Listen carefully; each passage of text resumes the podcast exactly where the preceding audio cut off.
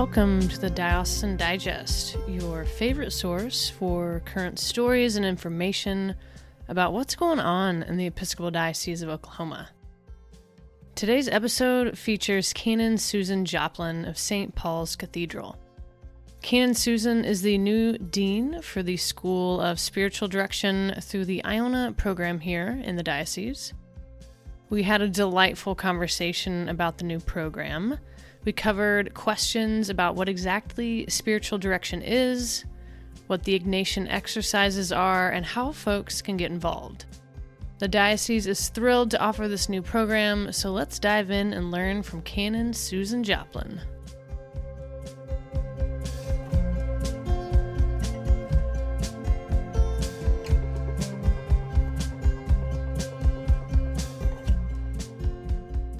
Okay, well, thank you so much for joining the Diocesan Digest podcast this morning, Canon Susan. I am so excited to talk to you about the new School of Spiritual Direction. And I'm so excited and delighted that you are kind of spearheading the efforts. Can you tell everyone a little bit about your role and how this school came about? What was the idea? Who put it together? Sure. Thank you, Sarah. Before I do that, I want to thank you. You are such a wonderful person to be in this position in our diocese, and you are just out there seeing what's going on and putting it before us and helping us all to feel much more connected to the center. So thank you, Sarah, Absolutely. For having me today and for all that you do. Thank you. So just a little piece of my own journey. I am currently the canon of St. Paul's Cathedral, and I have been at the cathedral, it will be 30 years, July 1st. And about 14 years into it, about 16 years ago, I stumbled into a local monastery, the Red Plains Monastery. And when I stumbled into it, I learned that there was a significant stronghold in central Oklahoma for spiritual practices. And I met the person who would have a lot of influence in my life, Sister Benedicta. And she guided me through the Ignatian exercises. And it was that opened up doors for me, where I was just getting to that point in my ministry where I just needed a little bit of a jump start. I needed more depth. I needed more, a different way of understanding what this world of God and me was about. So it was the Ignatian exercises that began opening one door after another. And I fell in love with those exercises because there are so many tools within that 8-month program for discovering how one can seek God on a deeper level. So before long, within a year, I began leading the Ignatian exercises in a couple of different formats, and then took a 5-year training program under the direction of Mary Diane Stelton Camp, who is with the Archdiocese Center, the Pastoral Center of the Roman Catholic Church. And she became my trainer. She had also been a spiritual director of mine. And so she trained many of us in this 5-year program in how to become a spiritual director. And again, that was a deeper formation for me. I will tell you, I didn't go into that program thinking I would be a spiritual director. I just wanted to lead Ignatian exercises because I love them so much. But as it turned out, at the end, I was launched into becoming a director. And the more I went with that, became a calling for me. So as I began to connect with other souls in Greater Oklahoma City, we do have this very, very strong fertile ground of many seekers of the interior pathway to God, and many, many spiritual friends out there. I would not live anywhere other than central Oklahoma because it is so rich and such fertile ground. So as my life kind of went on, this thing began brewing that in the Episcopal Church, the Roman Catholics were very organized about training spiritual directors, but not in the Episcopal Church. And so we did recruit a lot of people. I think we put something like 40 people from St. Paul's Cathedral through the exercises, through the Roman Catholic program. But the more that went on, I thought, you know, why don't we, as Episcopalians, we don't have anything like this. And there were some significant conversations with Canon Tony Moon. And so through those conversations, an idea began to emerge, and which led to a talk with Bishop Ed about the possibility of training spiritual directors through our diocese. And Bishop Ed gave great support and had very good ideas for things I hadn't considered and really moved it forward. Then it was still yet in the imagining stage and in the dreaming stage. And when Bishop Polson was elected, I was so very excited, because one of the first things I learned about him was that he had been in spiritual direction himself for about 20 years. And not only that, Canon Eric had also. So I didn't, here are these two people that I didn't need to convince them of anything. They already knew about the doors that can be open if one has an appropriate spiritual director to who we are. So that just pushed it out further. And so I began gathering people, faculty, people that I thought would be good teachers, and recruited 12 students. And I wanted 12 because it's such a biblical number. And it kept floating back. Sometimes we had 14, then we had 10, and then it finally settled. And we have 12 students who have begun. We started last Saturday, as a matter of fact, was our first class. And so these 12 will be guided through an intensive program. It doesn't let up. They don't have any months off. Once they start, they go for 24 months.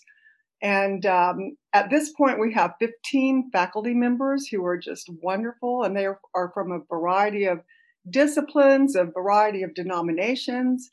And we have 2 consultants and almost a third. And these consultants are different denominations. One of them has been my mentor for the Parker Palmer facilitation method, the other one for Teilhard de Chardin, and the third one that I'm hoping she will join is my mentor through Virginia Seminary right now for leadership training. And she's coaching me and in how to do this work better, about how to lead it. So, well, that's where we are right now. And we will stay with the 12 through the end of 2022, and then they will receive a letter of completion and be listed with our diocese for that letter of completion. And then they will be launched out there to become directors. So I could not be more excited. This seems to me like a culmination of everything that's been important to me in my life. So it's terribly exciting, and sometimes I have to pinch myself that it's actually it has started. We are off and running. And the other thing is that all these students seem to be very engaged and very excited. So it's all systems go at this point. Man, I'm just so excited for you, and just like you said, it's like a culmination of your life's work being put into this bright shining star for the diocese to help educate others to be spiritual directors in our diocese, to help our folk. But I love the ecumenical piece of it too. It's like our brethren in the Roman Catholic Church have been doing this for a super long time. That's where the Ignatian practices started, you know. And I love that it creates, you know, an even wider network of folk that we can be in communion with. I think that's a really beautiful piece. But for folks who, I had 2 questions to follow up. Folks who might not know exactly how spiritual direction is different than like psychological counseling. Mm-hmm. And I know as someone who's going through, you know, the steps to become a priest, you know, we're encouraged to have both. Yes. but certainly the spiritual direction piece is really important for the formation of clergy. But why is it important for laity to get involved? And what, and like I said, how's it different than like going to a therapist? Okay, thank you for that question. Very good question. I feel it is very important, first, the second part of your question, for laity to become involved. And right now we have a combination in these 12, 8 are clergy and 4 are laity. And a good spiritual director can be clergy, but you know, some of my best spiritual directors have been laity. And it is, I believe, a calling. Bishop Polson, I've heard him say that as well, that to be a director is a calling from God. It's hard work because we're just working very hard when we are sort of midwifing a directee into becoming more acquainted with the landscape of their soul. And while there are some therapeutic elements to it, I feel like when I'm in direction solidly and consistently every 2 weeks or once a month, every 2 weeks is better, that I am mentally healthier than when I'm not. So it is beneficial that way. The difference, I think, is the theological aspect. All right, so now let's take this issue that you have and let's look at it. Let's look at where the root cause of it, where it began in your life. And now let's ask, where is God in this picture? I think that is the dividing line. And as clergy, we need to be asking those kinds of questions. Where is God in this picture? And as just people in a church, that is, you know, we're all called as Christians into the body of Christ. And whether we are so aware of it or not, I think we are all called to ask that question, where is God in this picture? And the more we can ask that question and clearly discern where God is calling us, the better equipped we are to be the church. So those are my thoughts on that. Yeah. I think just rooting it in what God's up to in your life, and for me, in my experience, having done both counseling and spiritual direction, I think the theological is such an important, huge piece of my life, and to examine my life through that lens mm-hmm. of what God is doing in me and around me is just as helpful. I definitely think the psychological perspective is needed too, but as a very spiritual person, to constantly think of, you know, just always being thinking of where I am in relationship to God, I think is a really productive way of parsing through my spiritual life in the everyday, you know? So it's been super helpful to me as I've been journeying along with you, because you were my spiritual director. So and I'm so happy for that relationship, truly. Yes. My other question is for you to explain for folks who don't know the Ignatian exercises. Yeah. What are those, kind of in a nutshell, and how are those different from just going to church and praying, you know? Yeah.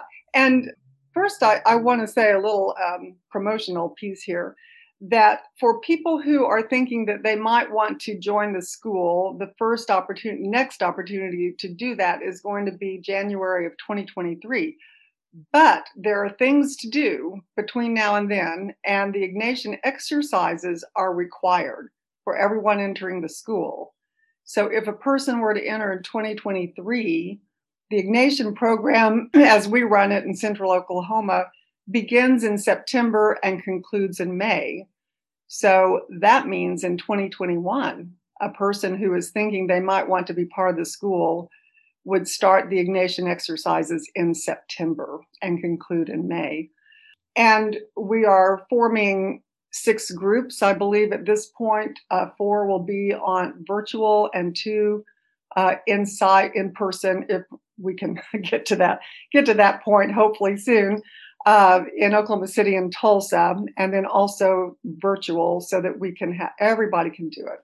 So now, what are the exercises? Well, I believe the exercise, as we call them, we shorten it. The Ignatian Exercises, we call it the exercises. So if you're in the know, you can now start to call them the exercises. I believe the exercises are a masterpiece, and it was the call of Saint Ignatius to follow his own interior landscape, and as he did, to write down and to codify all of those steps along the way of how he was able to navigate his relationship with God. And what he left us with is this wonderful program divided into four portions, four movements. We call them weeks, but they're actually movements. And each of these helps us to discover a different part of our relationship with God. And there is a daily lectionary that we follow, and that is given to us. So every reading within this 8-month lectionary corresponds to prayer practices that we are doing in relation to those readings. So one of the simplest and most effective tools, and we learn about, okay, I need to stop and count. I've read that it's something like 15 to 20 methods of prayer we learn through the Ignatian exercises, and some like more, some more than others. So you get to choose at the end what is most effective for you. But one of the practices is called the Examen, and the Examen, really the exercises are built around the Examen, where we just take a daily event in our life and we look at it and we say, where was God in this picture? And where was the grace in this moment for me? And we concretely name it. And then we go back over the same period of time and we say, now, when and where did I go against the grain of God? When was I maybe not the best version of myself the last 24 hours? And we courageously name that. And then we bring those together, our consolations and our desolations, into lifting it up into God.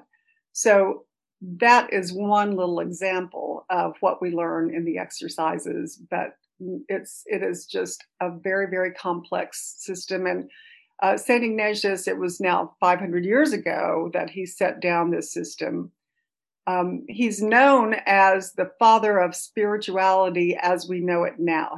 He's looked at as a real turning point because he was so concrete and the system was so well thought out.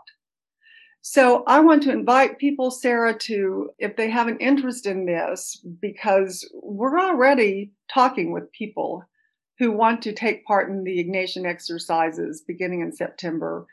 And I don't want to miss anyone who thinks they might want to become part of the school or just take the exercises. Maybe that's enough, for some, to contact me, and we'll get you to be a part of it.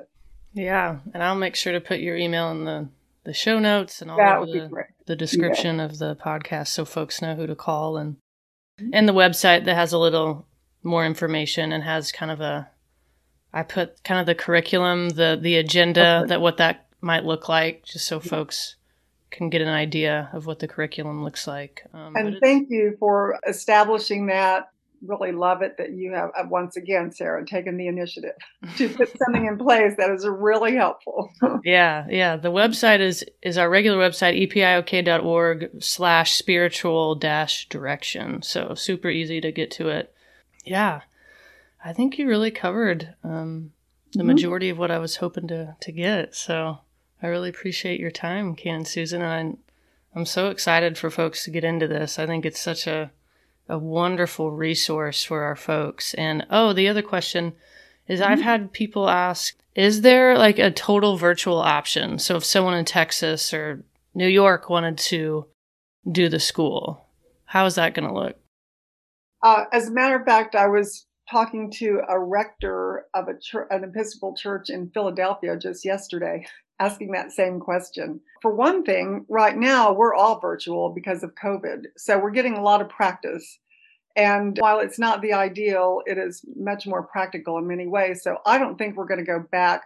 We may, I imagine we will have an in-person portion, but I think we're always, in order to move forward in this world as it is now, in COVID and post-COVID, we're going to just need to offer a virtual aspect for this and for things that we want to develop. Yeah. And what I see it is, we will plant this in Oklahoma, and get it really strong in Oklahoma. We'll get it really strong with these 12, and then we will open it up to other denominations in 2023 and other people. And well, just like this rector in Philadelphia, he was saying, I think I'd like to do this in Philadelphia. Yeah. We don't know where it will go. The sky's the limit. I think that'd be cool though, to educate folks in different places, and then they can go on and lead the more in-person stuff. Sure. And then you can gather and do the training maybe online together. There's so many opportunities and cool creative things that are going to come from this. So I'm so excited, like I said, for your leadership and your experience. I mean, if you've been taught by the nuns of the Red Plains, we're in good hands. They know what they're doing out there. Oh, I never question our women religious. Uh-huh. They were my favorite people at Notre Dame. Yes. And continue to be some of my favorite theologians to read and learn from. So I think we're on the right path. So good teachers. Yes. Yes. Thanks for joining us, y'all. Be sure to sign up for the diocesan newsletter at our website, epiok.org/newsletter, and follow us on all of our social media platforms to stay up to date on what's going on in the Episcopal Diocese of Oklahoma. See y'all next week, and peace be with you.